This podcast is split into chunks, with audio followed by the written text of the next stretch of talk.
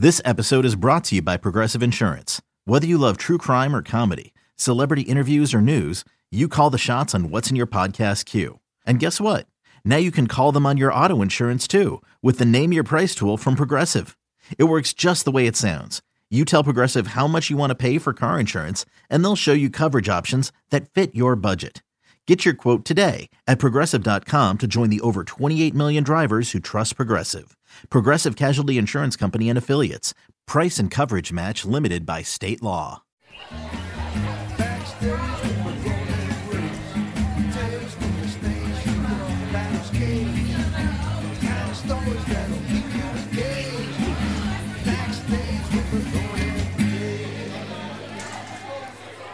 Hi, everybody, and welcome to Phillies Backstage. I'm Tom Burgoyne. I'm joined by John Brazer, Director of Fun and Games. And we're coming, John. It's is great. We're at uh, PJ Whelihan's, and we're outside uh, on their patio. Got a nice crowd. and uh, Yeah, in Bluebell. Yeah, you know, there are a few of PJs around, but uh, the one in Bluebell's awesome. It's not far from where we live. This is very convenient for us. Last time we were here, John, it was a there was a blizzard happening, and, uh, and, and it was us and the staff. But Yeah, now we yeah. have a bar full of people. Yeah, it's awesome. And we got a great guest. Why don't you tell everybody who we got, John? Well, uh, one of my favorites, and, uh, and I know it's one of your favorites as well. Outfielder Aaron Rowand. How you doing, Aaron? Good guys, how you guys doing? Awesome, awesome. Thanks for joining us. I know you're calling in from Vegas. How's Vegas now, Aaron? Is it uh, kind of opening up? Are the are the casinos open? Can you place a bet? What's what's going on out there? Yeah, they still have glass partitions and stuff, but everything's pretty much open. Now, I know you have a motorcycle, so do you take that motorcycle down to the strip uh, at this time? Is it a little more empty, I guess, because of that? Yeah, it's it's a little more empty because of the whole COVID situation, but uh, yeah, I'll take it down and cruise the strip here and there. Nice. Very nice. Well, uh, you know, we've John and I've been do, we've been doing this podcast for this three years now, John. Three years. It's crazy, but uh, they gave us a, a podcast, Aaron. Amazingly enough, but uh, it's been fun because we get a chance to, you know, kind of talk to players, broadcasters, writers, guys who maybe we haven't seen in a while. So, uh, and I, our fans haven't heard from in a while. So. Uh, uh, I would love to just talk a little bit about your career. You know, um, I know you, you you were born in Oregon, you grew up in California, and, and this is what I love, John. Uh, I guess uh, Aaron hit 650 in high school. Are you shocked by that? No, I'm not shocked, but I I I didn't hit. Did you hit 650 in high school? I played lacrosse. I didn't play baseball. But but Aaron, this is my question because this is my question. The uh, this is where I think we're very much alike. The Mets drafted Aaron John out of high school, uh, and Aaron said no. You gotta love it. If I was ever drafted by the Mets, I would have said no too. But really, I doubt that. What, what, what were you thinking, Aaron, when uh, you know MLB team comes calling and uh, you turned them down? Well, I had already signed a, a uh, letter of intent to, you know, uh-huh. go to Cal State Fullerton and play in college. So, you know, if it if it was right and the money was right, you know, I, there was a possibility that I could have gone. But both my parents wanted me to go to school, and I wanted to go to school anyway, and and go play for for a great program, and it turned out to be the best decision. So, you know, everything worked out for the best. And it wasn't because you knew you'd be playing for the Phillies one day and there was no way you were going to put a Mets jersey on?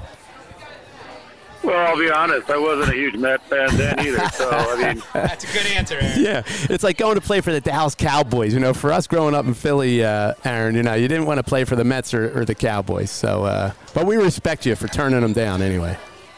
Absolutely. And and Cal was uh, yeah, reading up on you, uh, Aaron. I guess were you a, a shortstop? Um, you know, uh, for most of your high school, uh, an infielder playing high school, and then into college, and then you and then you uh, converted to outfield.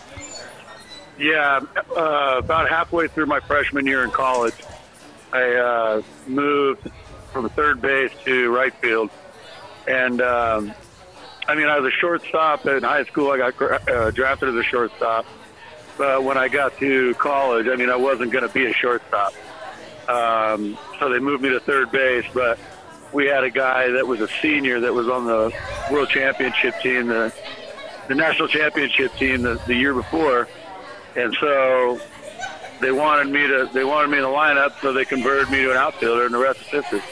And, and it seems like eh, when you look at all the pros, even if they're pitchers, that almost everybody was a shortstop, right? Shortstop or maybe center fielder. Hmm. Yeah. Right? 'Cause the best athletes on the Best field, on the athlete, team yeah. are shortstop or center field. Yeah, really the only positions that typically stay the same are first basemen and catchers. Right. Yeah. Well, let's talk about you get drafted by the White Sox, and you played five years there. You obviously won a World Series, but I think there's a little parallel with that White Sox team and then the building of the Phillies team. Talk about like I know that team had a great offense, including yourself, the White Sox, but you really didn't have enough pitching, and then you guys got the pitching. Talk about that team and the parallels to the Phillies. Uh, it's the same thing. Um, you know, you know, we were always at the top of the food chain when it came to, you know, offensive rankings and stuff with Chicago, and we just didn't quite have the starting staff, and we weren't all that deep in the bullpen to be able to, you know, we always it always seemed like we came in second place um, to either the Indians or the Twins. And then in 05, well, actually it started in 04 when we got Jose Contreras, and then we got Freddie Garcia. And when we started oh, the 05 season with a very solid staff, you walked out there every day going, you know, we only got to score more than the other teams because we know our pitching staff's not going to give up a ton of runs. You know, those guys don't have too many real bad days. Yeah, and you also had Burl, So- Buehrle, Garland, and El Duque, right? Yeah, Buehrle, Garland, El Duque, Freddie Garcia, and Jose Contreras. That's a that's a good lineup right there. True. Yeah, in fact, in the uh, ALCS, they threw. We played five games. It's the only game we lost in the in the playoffs. We lost game one of the ALCS, and combined our bullpen threw one third of an inning through five through five games. Wow. All right, so you Yeah, El Du- good. and then uh, Jose Contreras threw eight and a, eight and two thirds in the first game and lost by one, and then they threw four straight complete games. Oh, how, how was it playing And for? um, oh, I'm sorry. Go ahead, Aaron. Well, oh, no, no, go ahead. Uh, then I well, just go ahead and say about what John was asking was, you know, what are the parallels to the Phillies when I went to the Phillies? Yeah. Well, when I went to the Phillies, our lineup was pretty good, hmm. but again, we didn't quite have the pitching. And you know, we made it to the playoffs in '07 and ran up against the buzzsaw with the, with the Rockies, but you know, we did we just weren't deep enough on the mound. Then in '08, the next year, after I was gone, you know, you got Roy Oswalt and Halladay and those guys, and you know, Philly went from having a mediocre pitching staff to probably the best in baseball, and you see what happens. Yeah, and you know, as, as you mentioned, I mean, you you hit Philadelphia at the right time. I mean, we just opened up the new ballpark. The young nucleus had just uh, you know was just coming together. But you did get traded for you know an uh, an all star or an all star, a uh, Hall of Famer, and Jim Thome. Uh, he called you, didn't he, uh, to kind of give you the the scoop on what Philadelphia was all about? Oh, oh yeah, he called. He gave me a call um, out of the blue. He got my phone number, and you know, he wanted to give me information about Charlie, and you know how close he was with Charlie too. And I was, I ended up being very close with him as well. So, um, but just information about the team, the organization, the city, the fans, and especially the reporters. And um, and then in return, you know, I told them all about Chicago and the coaches and hmm. what to expect, and about you know their reporters and you know, you always gotta you gotta be on the lookout for those guys that are that aren't so, you know, on point. You know, and you, most of them are good, but there's a few that you got to be careful what you say around. And so Jimmy rem- Jimmy told me about some of the guys in Philly, and I told him about the guys in Chicago. Hmm. Talk about the because you joined that clubhouse. It's got Jimmy and Ryan and Chase. Talk about the clubhouse when, when you first get to Philadelphia. Oh, everybody was very welcoming. Pat Burrell was really the only one I really knew because we played travel ball and traveled together during after our senior year of high school, and then stayed friends through played against each other in college. And we actually went on a recruiting trip together at Cal State Fullerton. So, I met him my senior year of high school, and uh, we have been friends ever since. But he was the only one that I really knew personally when I got there. I played against Chase in college. He was a freshman at UCLA when I was at Fullerton and I was a junior, but uh, never really knew him on a personal, like a personal level. Um, but I mean, they welcomed me in with open arms, and I mean that whole group. Every spring training, uh, once a week, we'd go. We'd have bowling night, and all the guys would show up to go bowling. and that kind of team camaraderie that, that builds that team chemistry, and it starts in spring training. And you know, even by the end of spring training, man, that that entire group was really, really tight. Yeah, and you mentioned Charlie too. I mean, uh, you know, uh, and I guess you, it was you played for uh, Ozzie Guillen, so little different style. Uh, you know, what, what, did you think of Charlie when you were? Uh, I know you, I know you said you were close to him, but how, how'd you like that style, the way he handled that clubhouse? Uh, he was the he was the best. You know, like you said, Ozzie, Ozzie and Charlie are two of the best managers I ever had the opportunity to play for, and they just had completely different styles. Um, but Charlie, I look at him kind of as a father figure, and he and I are that close. And so, um, the freedom that he gave you as a player, uh, but under a certain set of rules, you know.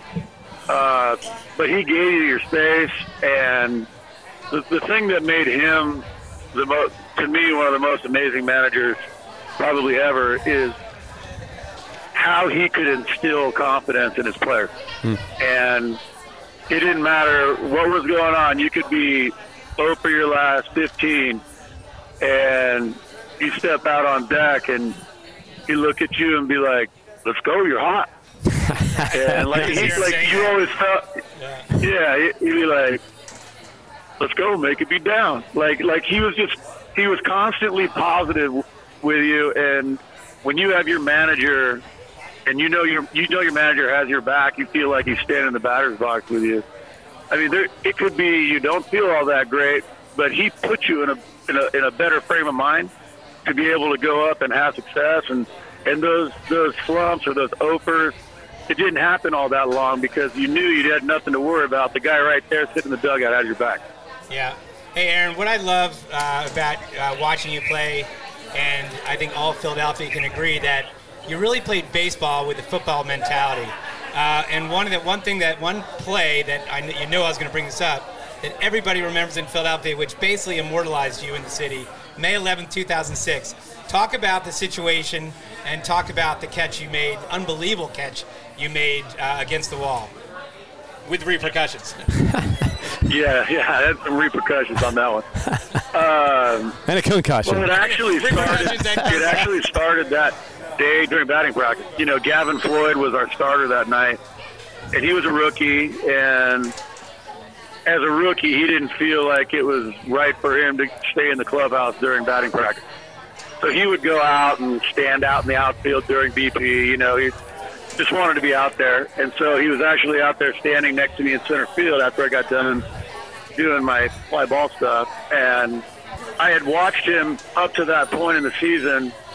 He was dominant like his entire outing except for one inning. It seemed like there was always one inning where he'd walk a few guys or and then give up a blooper and he'd give up three or four runs in, in, in one inning. And it was like and in those innings playing in center field, I'm staring at him from, you know, I got him and the hitter right in my frame of vision. And it was in those moments that he had those bad innings that you could tell he was starting to think a little bit too much. And his mechanics kind of got a, little bit robotic and away from him. But like the rest of like the rest of the game, he'd be smooth and just be firing strikes and and doing well. And so he was out there standing next to me in, in BP. So I brought it up to him and I said, you know, it's just the, the, that one inning every game, Gavin. And he's and he's like, yeah, I know. I get mental every now and then, and he's like, you know, I know that's something I I have to identify and, and figure out how to fix. And so the game starts. We get done BP, and the game starts in the first inning, and he strikes out the first hitter, and he punches out the second hitter. He goes three-two to the third hitter, to I think it was Beltran, and then he ends up walking him and then after that, he went right back into the mechanic mode, and he was all over the place. He ended up walking the next two guys, and so there were bases loaded now and two outs, and Xavier Nady was hitting in a three-two count, and he hit it, and soon as he hit it, I put my head down and I started running, and I remember thinking to myself as I put my head down running, I said, if I catch this ball, we're going to win the game because he's he's going to get out of this inning. It's not going to be a big inning, And settle back down. and then we're going to win the game. yeah. And so I went, caught the ball, went to the hospital, and then um, and then I was watching the game in the emergency room, and then we we won a shortened game in six innings, two nothing. Well, and I tell you what, I took you around, if you remember this, probably about a week later. I took you around to radio stations. You had the black eyes, you had the, the bandages over your nose. And I tell you what, I don't know if you, I'm sure you remember this. We went, wherever we went, people were literally worship. You were like the Pope. I mean, people were going nuts uh, seeing you. I mean, you cemented your legacy, and I think you already were a very, again, popular player because of your style, but I think you cemented your legacy on that on that catch. Yeah, well, and you know, it, you've always been a fan favorite, Aaron, and you know, I know there's a big banner of your catch uh, when you're going back on that ball at still hanging at Citizens Bank Park. So it must be pretty cool. I mean, do you do you hear about it a lot when you're? I know you don't come back to Philadelphia too often, but when you do, I mean, it must come up all the time, huh? Yeah, I mean, you know what? I'm just, I'm appreciative of. I mean, I, I mean, God knows I don't want to break my face and my nose, but I'm appreciative of all the Philly fans because they appreciate the way I played the game, and I've always played the game that way. You know, since I was a kid. I don't know. I just have an aggressive kind of personality, I guess you could say, but I I was lucky enough to play, you know, south side of Chicago, Philadelphia. Like we're looking at blue collar fans that really care about they care about winning. I'm not saying they don't, but they care about their guys that play the game that the way that they would if they were playing the game. You know, they're hardworking, bust your butt, you know, do your do your thing, and um, I don't know, man. I, every every every time I'm in Philadelphia, and it's not even when I'm there. Like when I'm other places, you know, you get somebody that grew up in Philly or whatever, and I mean, the, it's just the nice things that people have to say. It, I appreciate it, and I and it, I look back on my time in Philly as some of the most special times of my entire career. All right, let's go back to another very special day. 2007, the last game of the season. We are tied with the Mets. It's like one of the first times that the Mets and the Phillies are, are both good in the same season. Um, and their game started, if you remember, started about, I don't know, a half an hour ahead of our game. And all of a sudden you can see on the scoreboard that they're down like 4 nothing from the get-go. Seven. Wasn't it Then was seven nothing after the first against the Marlins? And yeah. we got Jamie Moyer on the mound. Talk about uh, playing that game and talking about the celebration because I know you did something special with Harry the K. Yeah, I mean that. I was glad they actually started before us, but you know the scoreboard out on the right field wall. I mean, everybody had their eye on that the entire game, and you know they were about a half an inning in front of us. So we get towards the end of the game, and and we're up. I remember running out to center field to warm up that inning, and playing catch with with Pat and uh, you know, we have our eyes on the scoreboard between everything, and they were in the bottom of the ninth inning, and they were a little bit ahead of us. So we were in the top of the ninth, and we needed to get three outs to win. And you know, between every pitch, you're glancing over there to see if, if the if the numbers changed. And then all of a sudden, when it went from nine to final, we knew we knew we needed to get two outs, and it was and it was going to be done deal. And uh, you know, we end up getting the third out. We end up winning the division, and one of the most memorable moments of my entire career, because Harry Kalas used to sit in the back of the plane with us on our on our flights. He didn't like to be up with all the front office people and everything else. He sat in the back right hand seat of the plane every every trip, and he would just sit and listen and chat with us and everything else. So we all became really close with H uh, over the years. And one of the, I, I'll never forget going up to him after we won, and they broke out all the champagne and the beer and everything else. And we were on the field, I still have a picture of it with me and my arm around him with a bottle of champagne being dumped over his Nice. head. And and he just gave me like the biggest hug and he said, I appreciate you so much. And I told him the same and, and it's it's one of those moments in my career that that stand out that I will never forget. With such an icon and such a wonderful man like H was, um, it gives me goosebumps right now even thinking about it. Well, you know, uh, Aaron, it, you know, I know you weren't around 2008. Of course, that was great celebration. But that when we broke back into the playoffs in 2007, after you know it had been 1993, it was kind of like a, a cork just you know exploded, and and uh, you know it, it, was a great celebration uh, all around. But even you know before that game, were, were, you guys when you were in the clubhouse before that game? Was there? Uh, I mean, it was all game on, obviously. I mean, you guys always had the game face on. But did you talk a little bit about, hey, let's just take care of business and, uh, you know, uh, things will take care of itself? No, we thought we were going to go out and beat the shit out of them. Nice, nice. I mean, I mean, if you and this, I'll say this. I hope Major League Baseball hears it too. Um, so Francis started the first game, and De La Rosa started game two. During the course of that season, I think we faced each one of those guys twice. One one at our place, one at theirs. I don't think either one of them got out of the fourth inning in either game. Hmm. And I mean, so there was a confidence level there yeah. about what we were going to do to these guys. And you know, we just were hoping that we were going to get the pitching, which we ended up getting the pitching. I think part of it had to do with what I was going to say. So in the playoffs, depending on what your fan base is or how popular of a team is. Major League Baseball schedules games depending on prime time and how they think they're going to get their biggest ratings. And so, you know, the Yankees and the and the Red Sox are always going to get the prime time game, the night game at seven. Well, the rest of everybody kind of gets host. So we had like I don't remember what t- game time was, three o'clock or something. And so you have shadows and it's tough to see as a hitter. It's tough to see. And so, you know, both games, one and two, I think we only lost by one or two runs. Neither team could hit. And, you know, it, it was a tough game one and two. So we went into game three in Colorado, and we got like a rookie Ubaldo Jimenez throwing 100 miles an hour, doesn't know where he's going.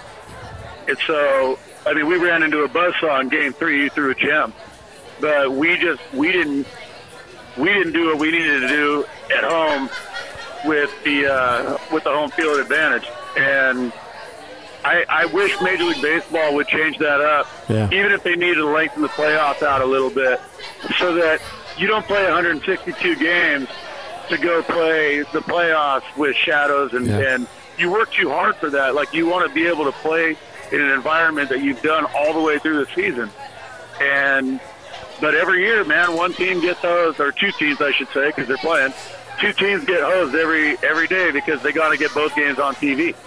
Yeah. Yeah, yeah. Hey, also, Aaron, I want to take you back to I think it was 2006, and I was with you, and this is one of the. Uh, it was a very, very cool moment that, if you remember, I think it was Chase Utley's sister-in-law, if I have this right, worked for Senator Specter, uh, you know, out of Pennsylvania. Yeah. And Senator Specter, we were playing the Nationals. I was on the road trip, and uh, he was going to give us a tour. So I think we had we had about what 10 guys, 12, 10, 15 guys. We had Pat Gillick, Ruben Amaro. Uh, we had I think Charlie went. Um, we had you. Yeah, and we Charlie had, was there. We had a bunch of guys, um, and it was cool. We got a we got a tour of the Capitol building, and then I remember we went down. There's a tram that goes from the Capitol building to the Senate building, and we took we were waiting for the tram, and all of a sudden getting off the tram was an unknown senator. Uh, that knew you. You were the famous person in the group. Uh, Barack Obama, who was a senator that nobody knew. You know, I think he was a first-year senator, but obviously he knew you because he was a big White Sox fan. And I'll never forget this. He yells out, well, I didn't know it at the time, but he yells out Aaron Rowand, and you respond, and then you end up introducing the future president of the rest of the about that? organization right there. Huh. Yeah, we well we were at the Senate building first, and, and we, if you remember, we were going down.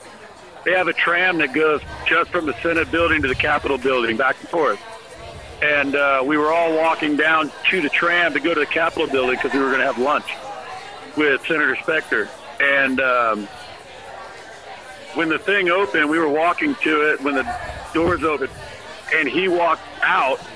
And right away, I recognized him because he had in Chicago. He had come in the clubhouse a few times, and you know, because he's a White Sox fan and whatever. So I had met him a couple times, and um, so we walked past each other. I didn't say anything, but we kind of made eye contact. And then about 10 feet, you know, about three or four steps later, he turned around and he yelled my name. Turned around and I went over to him. I said, I wasn't going to bother you. I didn't want to bug you, you know. And uh, so I got to introduce everybody to him, and that was pretty cool. Yeah, and actually, that trip, uh, my favorite, you know, was one of my favorite guys in the team back then. Uh, that you know, he didn't have a long stint in Philadelphia, but uh, he, he, was the best. Rick White. Uh, obviously, you remember Rick White, the reliever who had the oh yeah the fans. If you remember, he had he did a bald head. He had a crazy beard. He had kind of like crazy like crazy eyes, right? Uh, but he was the nicest guy in the world. And I don't know if you remember this, but we were at the Senate dining room, and again, a big table, and it's it's the most exclusive restaurant in the country, right? You have to be a senator or a guest to be in this. And room. they let Rick White in. Well, yes, they let me in there. Right? yeah, right. So I happen to be sitting next hey, to Rick. Keep in mind, hey, but but keep in mind, Rick White, like this guy brings in targets into the batting cage so he can practice his bow shooting for hunting, hunting people. yeah. So this guy's sitting next to me, right? So and Arlen's uh, Senator Specter's on the other side of the table. It's a big table. So he was talking about this, and I'm looking at the menu, and I said, just kidding around to Rick, I said, hey Rick, ask Senator Specter how come there's no scrapple on the menu, thinking he's not going to ask that question. Sure enough, he, he yells out across the table, Senator Specter, you know, how come there's no scrapple on the menu? And Senator Specter's like, well, Rick, uh, we'll make sure next time you guys come here, we'll we'll have cheesesteaks and scrapple on the menu. And then, and then like, Yeah. then 10 minutes later, I, I, he used to always call into WIP on Monday talking about the Eagles you know, after an Eagles game, and I said, "Hey, Senator Specter," or I said, "Rick, ask him about whether he's going to talk baseball instead of football when he calls into WIP on Monday." And I knew he was going to do it this time, so he yells across. And next thing you know, he's like, "Rick, I'm very impressed that you know I call into WIP every Monday." He's like, "Well, I didn't know that until this guy just told me." It was completely honest. and then, sorry, I got one more because it, I love Rick White. Do you remember that end of that year? Um, we had a rain delay at RFK. We're playing the Nationals, and RFK was built not for a baseball clubhouse. It was very compact. It's kind of like a maze, so there wasn't a lot of the, the common room wasn't very big. And we were on a rain delay. There, I think Houston was playing, and it was a big game that, that affected uh, what we were, you know, our standings. So we're watching the game, and some people, some random people started coming in. Well, George Will comes in with his son, and his son had a Nationals gear on and a foam finger, and uh, and Rick White said, "Hey John, who's who's that guy over there?" And I said, uh, "That's George Will." He said, "Who's George Will?" I said, "George Will is a political pundit. He's one. He's very conservative, and he's uh, one of the smartest guys you'll meet. He actually wrote a book called Men at Work. It's a it's probably the most intellectual book based on uh, on baseball." He, he said, so he's pretty smart. I said, yeah, yeah, he's very smart. He said, then I should ask him a question. I said, you should totally ask him a question. He said, what question should I ask him? And I said, well, at that point, that song, Who Let the Dogs Out, was really big. And I said, why don't you ask him who let the dogs out? So without him batting an eye, Rick goes up over there, says, George? He goes, yes. He goes, Rick White. Hi, Rick. And he starts poking him in the chest, going, who let the dogs out? Who let the dogs out? Who, who, who? I love that guy. He, hey, he's a very special individual. Ah, Yes, that's a polite way to say it, Aaron. Yeah, we got to get him on the Hey, he podcast. He is so great. I love Rick White. I still keep in touch with him to this day. He's like he's like I only played with him for one year, man, and I'll tell you what, he had an effect on on like he was the funniest guy of all time. Classic. And you know, you, you were talking about you played in Chicago, you played in Philadelphia, you also played in San Francisco. That is the trifecta for like the three greatest cities in America. And just like our friend Gary the Sarge uh, Matthews, Ga- uh, Sarge played in Yeah, he those three cities. that you say that. So. Aaron, I mean, did you have a? Not a I'm not going to say favorite city, but you know, when you look back at your career, it's like, man, I played in three really great cities, a lot of great food, a lot of places to go out after the game. Uh, I mean, they're three, you know, great places to play, right? Absolutely. The And Sarge, Sarge and I, it's funny you bring him up because Sarge and I were very, very tight. Um, and, you know, because he was doing TV stuff for us uh, when I was there, and um, I played with with his son, with Junior. I played with Junior in in Puerto Ah. Rico during winter ball. Ah, how about and that? so I was very close with Junior already, and then you know I get to Philly and Sarge is there, and Sarge is a great hitting guy. Like he he understands hitting. He understands the dynamic of setting hitters up. What are pitchers trying to do to get you out? He understands mechanics. He understands all those things. And uh, very early, my first year there, he and I sat down and we were talking hitting and this and that and the other. And we came to a we came to an agreement that during the games, on the especially on the road, um, he would he would watch my at bats, and so I don't mean just watch the at bats, but like as a from a hitting from a hitting coach standpoint, he would watch my at bats, and then every night after the game on the road, we would take the bus home. I'd go up, drop my stuff off. He'd drop drop his stuff on, and I'd go down to the hotel bar, and I'd order a beer, and I'd order a beer for him, and then he'd come back down and sit next to me, and we'd spend about 20 minutes going over my at bats. awesome. That is great. And so it was like, well, what did you think about when he threw that breaking ball 2-1 for a ball or for a strike or whatever? And we were talking pitch sequences, and if, if he saw my mechanics were off a little bit, or like there were nights that it was really good, and it was like, dude, stay right there. And it was it was just really cool to have somebody like him, um, kind of be a second hitting coach, where we would just cover all the at bats that I took in that game, and then uh, there were there was quite a few times where he identified something I didn't even realize I was doing, and then I go back the next day and I go two for three with two bombs, and it's like, thanks, Sarge. Yeah, yeah, and you know it's funny when you're saying uh, Sarge is a coach too, because you know he was such a eh, kind of a free, very aggressive hitter, uh, aggressive swinger, you know. Um, but uh, you know, watching him play was just so much fun. Uh, similar to you, Aaron. I mean, uh, he was kind of all out in the outfield and just fun to watch. You know, r- running the bases. He was, uh, yeah, he still is one of our favorites and a great guy and knows his wine too. When he, you know, out in San Francisco, Oh he- yeah, he's the best. he had contacts in uh, every every city. You Golf know. courses, steakhouses, Yeah. Yep. sommeliers, yes. Hey, I, hey, I was only when you say base running. Yeah, I was aggressive taking extra bases, but I got the kibosh put on me by Charlie about base stealing as a Philly. Is that He right? said, "Why are we going to steal bases in this ballpark? We hit bombs." Hey, hey uh, Aaron, another person you I forgot. So we, we mentioned Ozzie Gann and Charlie, but you also played for Bruce Bochy, right? Oh yeah, Boch is great too, man. Well, and also Bochy. When, when I think of Bochy, I can't help but think of the Phanatic. Oh, yeah. I, I remember whenever the Giants would play, or when, when he was managing the Padres, the te- somebody on that team would inevitably have uh, the Phanatic when he's in front of the dugout for the game uh, imitate Bruce Bochy's big head. Were- Were you one of was those the guys? funny. The first time, the first time I saw it, I I don't think I ever laughed so hard. I actually, it's funny you say that because I took. So when I went to San Francisco, you know, like the Home Depot orange paint, like the buckets, the orange buckets, Yeah, yeah, yeah. like the, the I don't know, five gallon bucket or whatever it is.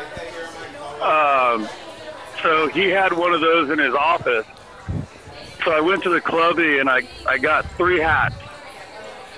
And I took the hats and surgically cut them up and then stitched them back together so that I could fit it all the way over the top of the of the top of the five gallon bucket.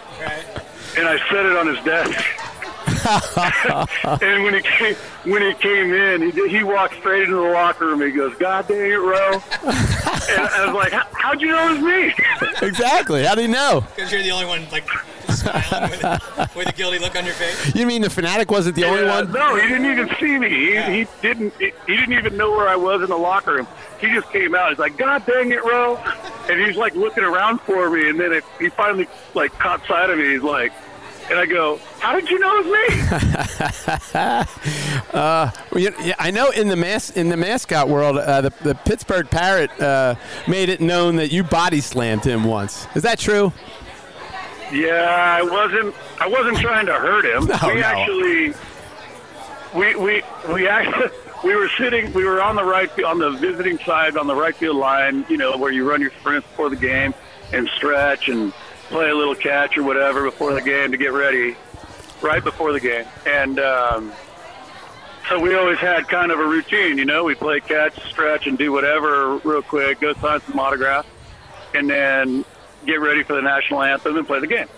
Anyway, the the parrot comes over to me, and I'm I'm on the ground stretching when we on the right field line, and you know you you know they don't say anything to anybody normally, but he was he was like heckling on me and heckling on me, and he goes, "Hey, I'm gonna do this, and then you, and then I want you I want you to pick me up and put me on the ground."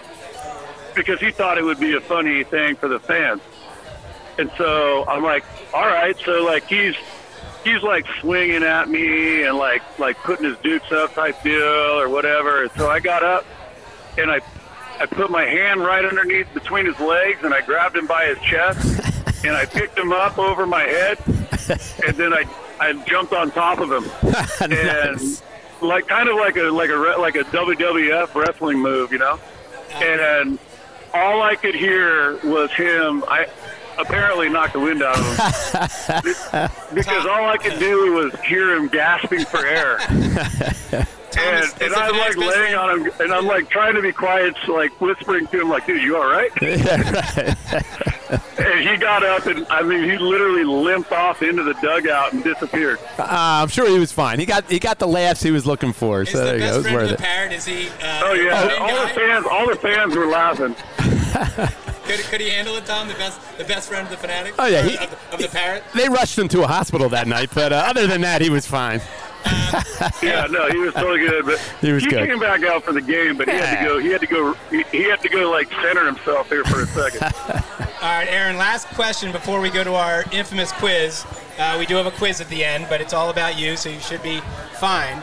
But the question is, uh, last night uh, in the Phillies game, uh, we were broadcasting this on uh, Thursday. Uh, last night, uh, pitcher came in from the Cardinals. He hit uh, was crazy wild. He hit Bryce Harper in the face, and then he hits Didi Gregorius in the back. So, obviously, what, what did you think? Now today, uh, they waited. To, we were uh, tie game, two outs in the ninth, and Hector Neris uh, drilled. I forget who was who was up to bat. Arenado. was it Arenado? Yeah. Drills Arenado in the back. What was you did, before that? I'm sure you were probably aware of the story. You know, it was on all the news channels. Sure, you got it out in Vegas. Is that? I mean, would, would you expect that to happen? Obviously, Knowles on the is on the mound. It's it, it's not going to happen in a close game, but that situation presented itself. It seemed like perfectly. you know, uh, there's a lot of um, there's a lot of controversy that goes with hitting people on purpose. But if you really want to take it back before everybody got super sensitive about it, that was part of the game. And it's like, look, I know that I know that he didn't mean to hit Bryce in the face. I know he didn't mean to hit Didi in the back.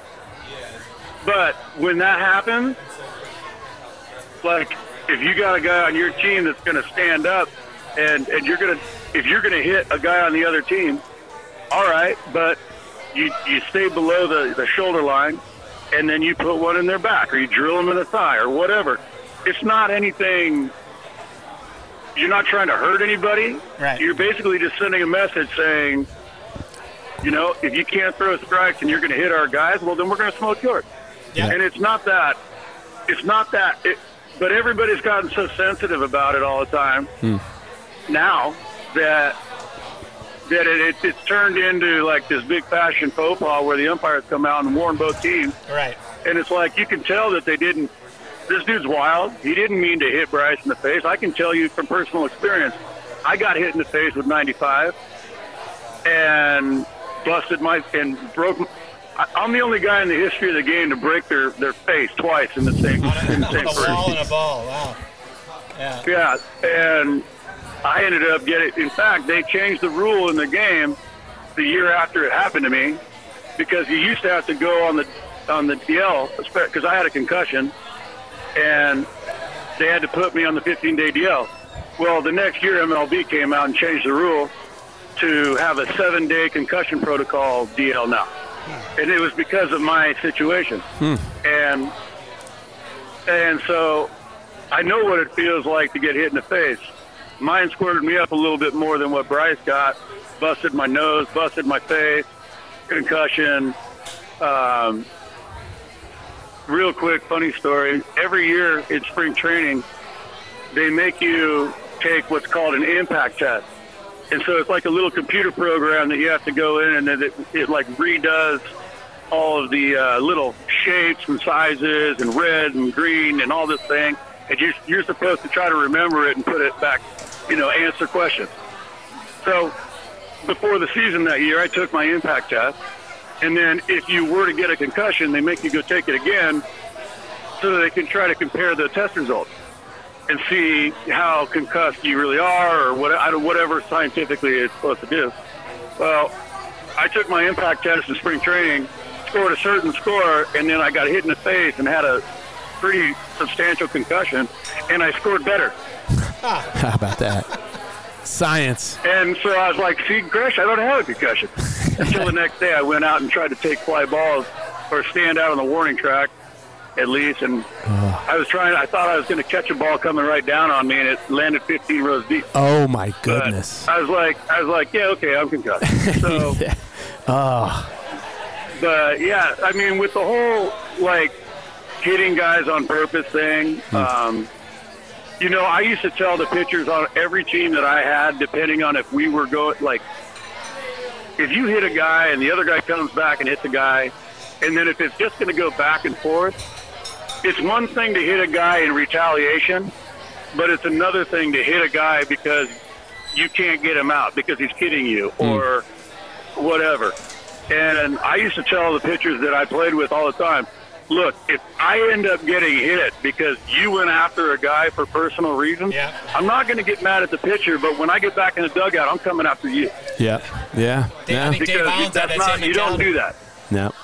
Yeah, I, I've, I've seen guys, I've players I've played with that are just getting lit up by somebody and they can't seem to get them out, and they decide to hit them because they can't get them out. Hmm. And that's when I would go and tell him, say, hey, you don't do that. You don't don't hit him because you couldn't get him out. And I said, if I get smoked because of you, Right. I'm coming after you, not him.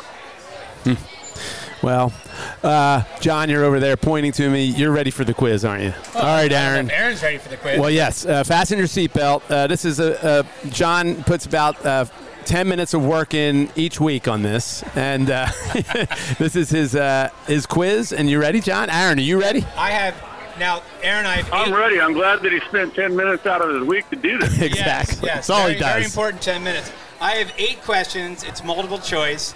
Um, the bar we usually set is if you get five out of eight, uh, you will win something. Now, there was a Phanatic giveaway, and I know that you love the Phanatic. So, uh, Tom Burgoyne, best friend of the Phanatic, will send you a Citizens Phanatic knit hat, Absolutely. right? If you get five out of 10. I love it. Which That- I'm sure you will. That's what's on the line here. All right?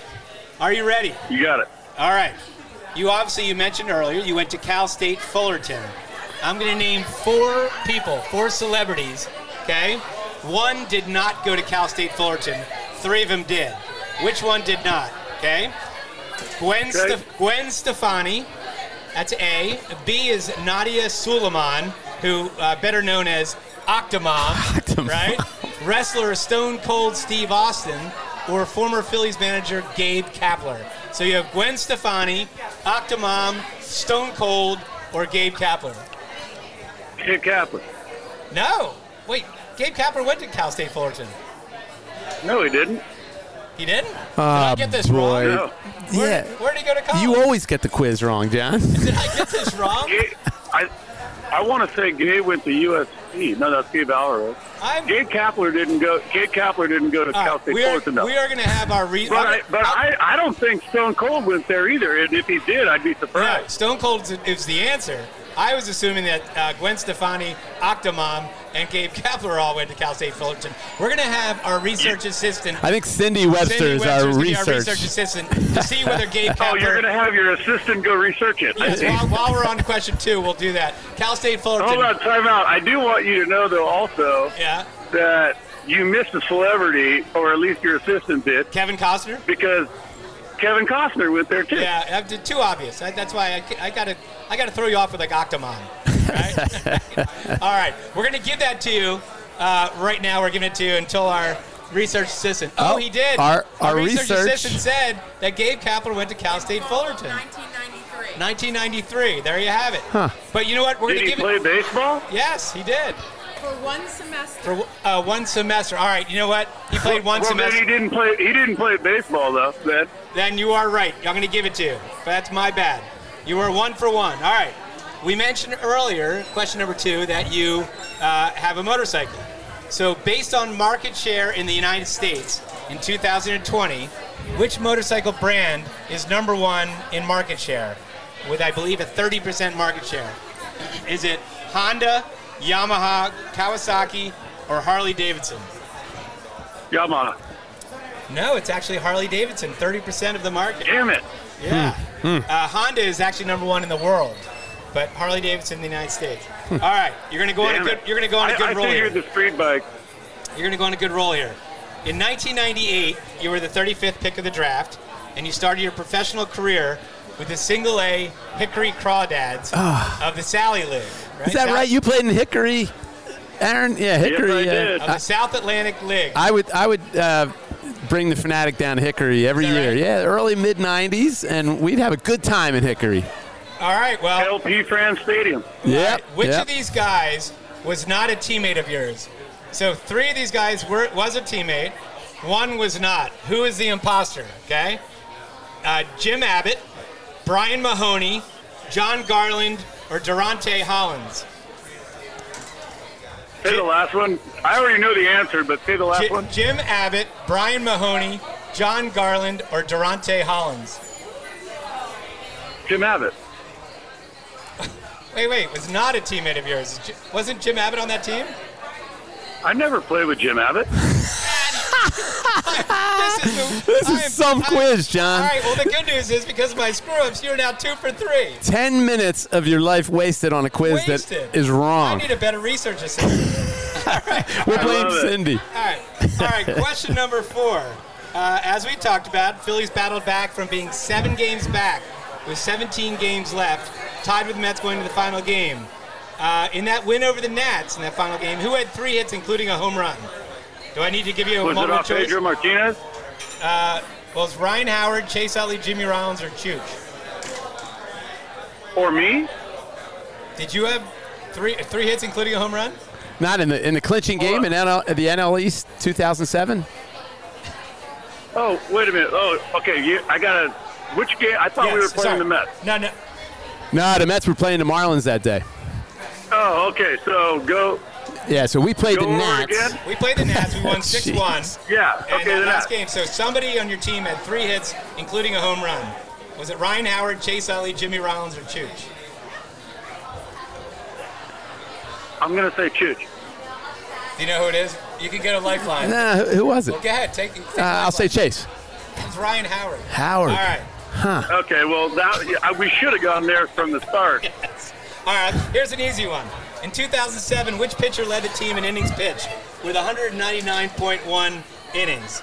Was that Cole Hamels, Adam Eaton, Kyle Kendrick, or Jamie Moyer? Uh, Cole Hamels. Jamie Moyer. This is we're playing the opposite God game. damn it. All right, we got we got three we got three other questions. You know what? Well, we're gonna should we if he gets all three then Well, he's I getting don't, a hat care, I don't care if I miss the rest of them, but I love it. all right, here we go. What is all right, you obviously live in Las Vegas. What is the oldest casino on the Vegas Strip? I think it was Bugsy Siegel. Uh, it was his casino. the Flamingo. The Flamingo is correct. There you go. 1946. Nice. All right, this is this is a good one right here. What is your former manager Charlie Manuel's middle name? Do you know it off the top of your head? If No, you- I don't. All right, here it is. Here's your choices: A. Thurston, B. Ryan, C. Fuqua, and D. Andrew. Uh, so Thurston, Ryan, Fuqua. I'm gonna go with, with I'm gonna go with that era, and I'm gonna say Thurston. I would have said Thurston too. Well, first of all, I, I, I, I can't believe I'm admitting this on a podcast with many uh, listeners, so I'm setting myself to fail. Thurston is my It's yours. name. Okay, I know. Uh, Tom Burgoyne's middle name is Ryan. no, Andrew. Oh, sorry, yours is Andrew. Aaron's is Ryan, and Charlie Manuel's Yeah. is Fuqua. Fuqua. All right. No way. yes. All right. I'm calling him as soon as we get off the phone. Exactly. Exactly. All right. Now I asked you a class- question last night for this reason, because I found out that Major League is your favorite movie. Okay. The opponent, the opponent's slugger uh, with the Yankees, known as Clu Haywood, right? Remember that big slugger for the Yankees in the movie?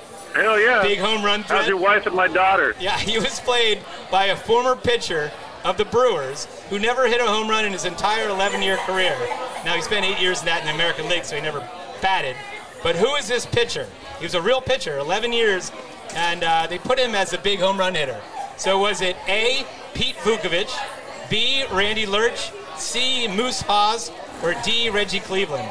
So Pete Vuckovich, Randy Lerch, Moose Haas, or Reggie Cleveland? B. B. Randy, Yeah. Randy Lerch. That is Yeah. that is incorrect. That is Pete Vuckovich was the answer. Did you know that, Tom? I did not know that, but I'm telling you. I did you, not know that either. uh, I'm telling you, Aaron's getting a, a Phanatic knit hat because, he put my- up with that my quiz. Butchery. I butchered that quiz. Yeah, he butchered that I quiz, butchered Aaron. it.